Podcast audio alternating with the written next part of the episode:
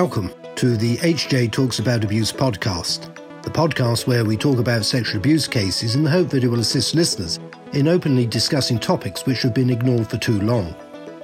This podcast is brought to you by the abuse team at Hugh James. We are lawyers, so we tend to speak about the legal aspects of abuse cases, but we aren't too shy to speak up about the broader issues faced by survivors of sexual abuse too. We hope that you find it interesting, but more than that, if you are a survivor of sexual abuse, we hope that you find our discussion empowering. Hi, podcast listeners. Welcome to HJ Talks About Abuse. I'm Kathleen Hallisey, a senior associate in the abuse team, and I'm joined by my colleague, Hannah Hodgson. Hi, Hannah. Hi, Kathleen. Thanks for joining me today. This is a really interesting topic, but I want to give a little trigger warning after introducing the topic so that people have an opportunity to walk away if this might be a bit too much to hear. Today, we're going to be talking, Hannah, about the use of vapes and vape shops to target and groom children. Obviously, uh, particularly newsworthy given the recent announcement by the government about grooming gangs and a grooming gangs task force. But we are going to be talking about things involving child sexual abuse and child sexual exploitation. And so, if that's something that maybe isn't the best thing for you to be listening to today, then now would be the time to uh, turn off and, and do something nice. Maybe make yourself a lovely cup of tea. For everyone else who's staying with us, welcome. So, um, today we're going to be talking about how there's been increasing concern that grooming gangs have been using vapes and vape shops to target and groom children. Now, obviously, vapes and e-cigs have become increasingly popular in recent times. And you know not only concerningly for health reasons is this worrying that more and more children are using vapes and e-cigarettes because of the nicotine content. There's also now further concerns that they're being used to coerce children into sexual abuse and other grooming gang activities such as you know selling drugs which obviously you know in turn does lead to abuse of children happening. So what's been found is that drug gangs are either giving young children free elf bars and other types of vapes in a bid to groom them into taking part in organized crime. They are also being coerced to sell them as i mentioned before which which will then lead to them being coerced into selling illegal drugs which is then leading to abuse happening. So trading standards have logged that there have been 2,268 incidents of underage vaping in the last 12 months, which is a 2,000% increase on the previous year. And among those were a handful of children who had been given the vapes in return for being sexually abused. So I know Greater Manchester Police have done a lot of research into this, and their force intelligence has also suggested that children are also being encouraged to hang around certain premises and being given food, cannabis, and alcohol as well. So there's just a lot going on from these vape shops, which is causing a lot of concern for children. Yeah, absolutely, Hannah. That's really, really helpful. And I think a good way to kind of summarize what's happening here. I mean, I think, you know, it's similar to ways that perpetrators and pedophiles have lured victims in the past. They've done that with alcohol, drugs, mobile phones, mobile top up cards. And now they quite cleverly, disturbingly, are latching on to something that kids want to do and want to be involved in it's seen as cool and kind of a fashion craze is to to have an e-cig and to vape. And so they're offering them these vapes sometimes for free as a way to befriend them not dissimilar from the you know age old kind of trick of of offering us sweets to a child in order to gain their trust and confidence and then in turn abuse them. It's just that now their perpetrators are using vapes. And then once you know they kind of have given them a vape and have them hooked in this kind of relationship it's either a kind of well i've given you something for free and now you need to do something for me which leads to abuse or as you've as you've pointed out can lead to you know forcing them to sell drugs or or or forcing them to be exploited. Yeah absolutely. I think what you've just said kathleen it's essentially a modernization you know in technique of how grooming gangs are finding new ways to to groom children. As you mentioned before, maybe it would be through clothes, alcohol, and now with the latest craze of vapes, which children are becoming more and more obsessed with, according to statistics and reports.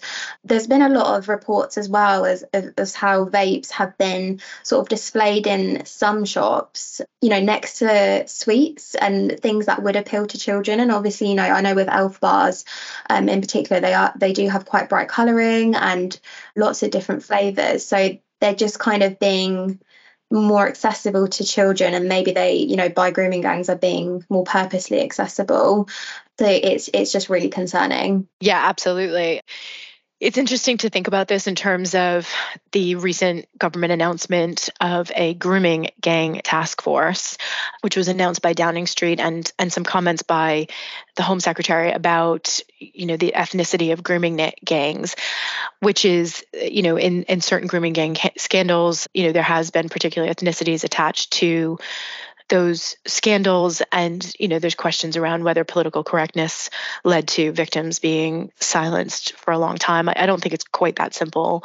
I think that you know victims were not properly treated and or supported because there was also an, an attitude amongst law enforcement and others that the children themselves were not victims but rather were responsible for the abuse that was being perpetrated upon them. So i think the issue is complex and there's risk of trying to distill it into one particular issue.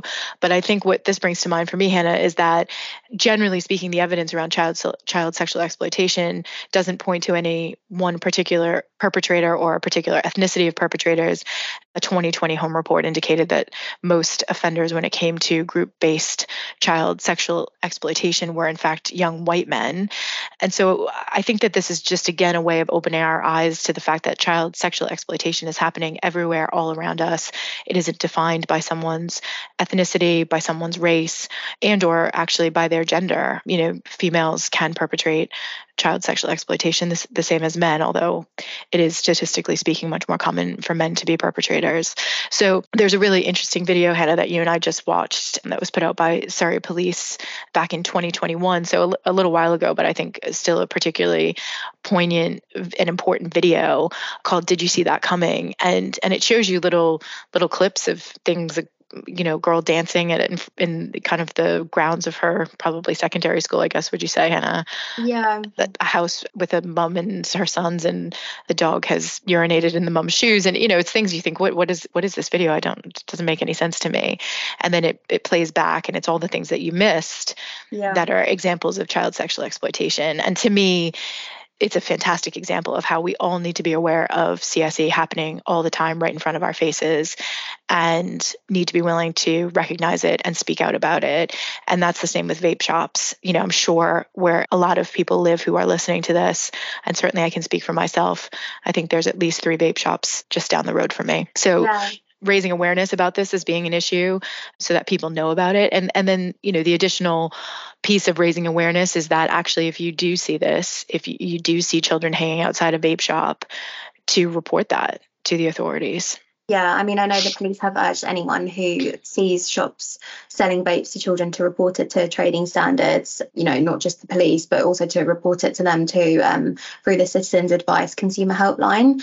And just to touch on about that video, the campaign that was released from Surrey Police, Kathleen, I completely agree. I think what is important to take from all of this is that it's not necessarily, you know, we shouldn't be looking out for a particular race or gender or age. What we really all need to be aware of is just looking out for the signs. And what I thought was really, really good about that video in particular was that it was, I mean, even when I was watching it at first, I thought it was all real. Like it was showing clips of TikToks, it was showing clips of like Facebook funny videos and stuff that we would probably all see on a daily basis scrolling through Twitter, scrolling through Facebook, which you wouldn't even think twice of. But in the background of those videos, and it obviously highlighted it to us at the end, was things going on in the background, maybe drug dealing or a young girl meeting up with an older male or an, an older male putting a young girl into a taxi or standing in the hotel lobby with a young girl and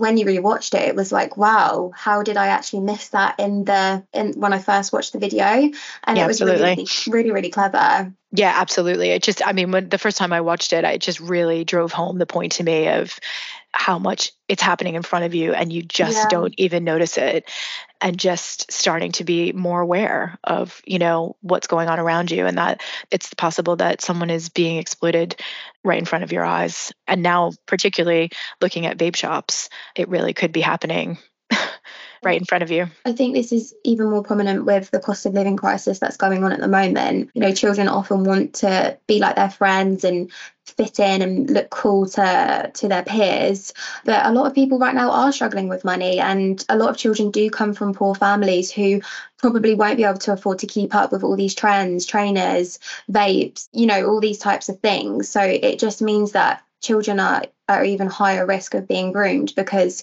actually someone being able to offer that to mm-hmm. them you know at their immature age they'd probably be quite happy to to do these things and be you know easily coerced yeah absolutely that's that's a fantastic point hannah that you know it's always a concern for for children who are at the lower end of the kind of socioeconomic bracket in terms of their vulnerability and risk of being exploited or groomed although we should point out that it can happen to anybody. But also that you know we are in a cost of living crisis where everybody regardless of kind of what background you come from is is feeling the squeeze in some sort of way. And we know particularly that it's important for kids to feel that they fit in with their peers. It's part of their kind of developmental process, particularly teenagers and young teenagers. And so it's a great way for people who are so minded, like perpetrators and pedophiles, to use that as a way to take advantage of children. Yeah, absolutely. And that's why it's just extremely important for us all to be wary and for us to be always looking out for even like small signs mm-hmm. because that could actually be a really crucial piece of evidence as to grooming going on and we all need to be aware of the signs. Yeah absolutely absolutely. I'm so glad that you brought this issue to our attention hannah. It's brilliant. And I, I hope our listeners have taken something away uh, helpful from this podcast today. And again, I can't recommend enough watching that video. It's just um, by Surrey Police, really, really eye opening. Because ultimately, I think as a society, it's all of our responsibility to, to keep children and young people safe. I couldn't agree more, Kathleen. I think everyone should watch that video and I think everyone would be able to take something away from that. Yeah, absolutely. Well, thank you so much, Hannah. And um, thanks to all our listeners. I hope you've enjoyed this podcast. If you have any comments or feedback, feedback for us on this particular episode, please do feel free to get in touch. And of course, as always, if you have any ideas or topics that you'd like to hear us discuss, then please also get in touch and let us know about that. Until next week, then, thank you, Hannah. Thanks, Kathleen. Thanks, listeners. Thanks. Take care, everybody. Bye. Thank you for listening to this episode of HJ Talks About Abuse. You can subscribe to our podcast on iTunes, Spotify, or your favourite podcast player. If you'd like to speak to us about something you've heard today, we'd love to hear from you. Email us at aboutabuse at hjtalks.co.uk.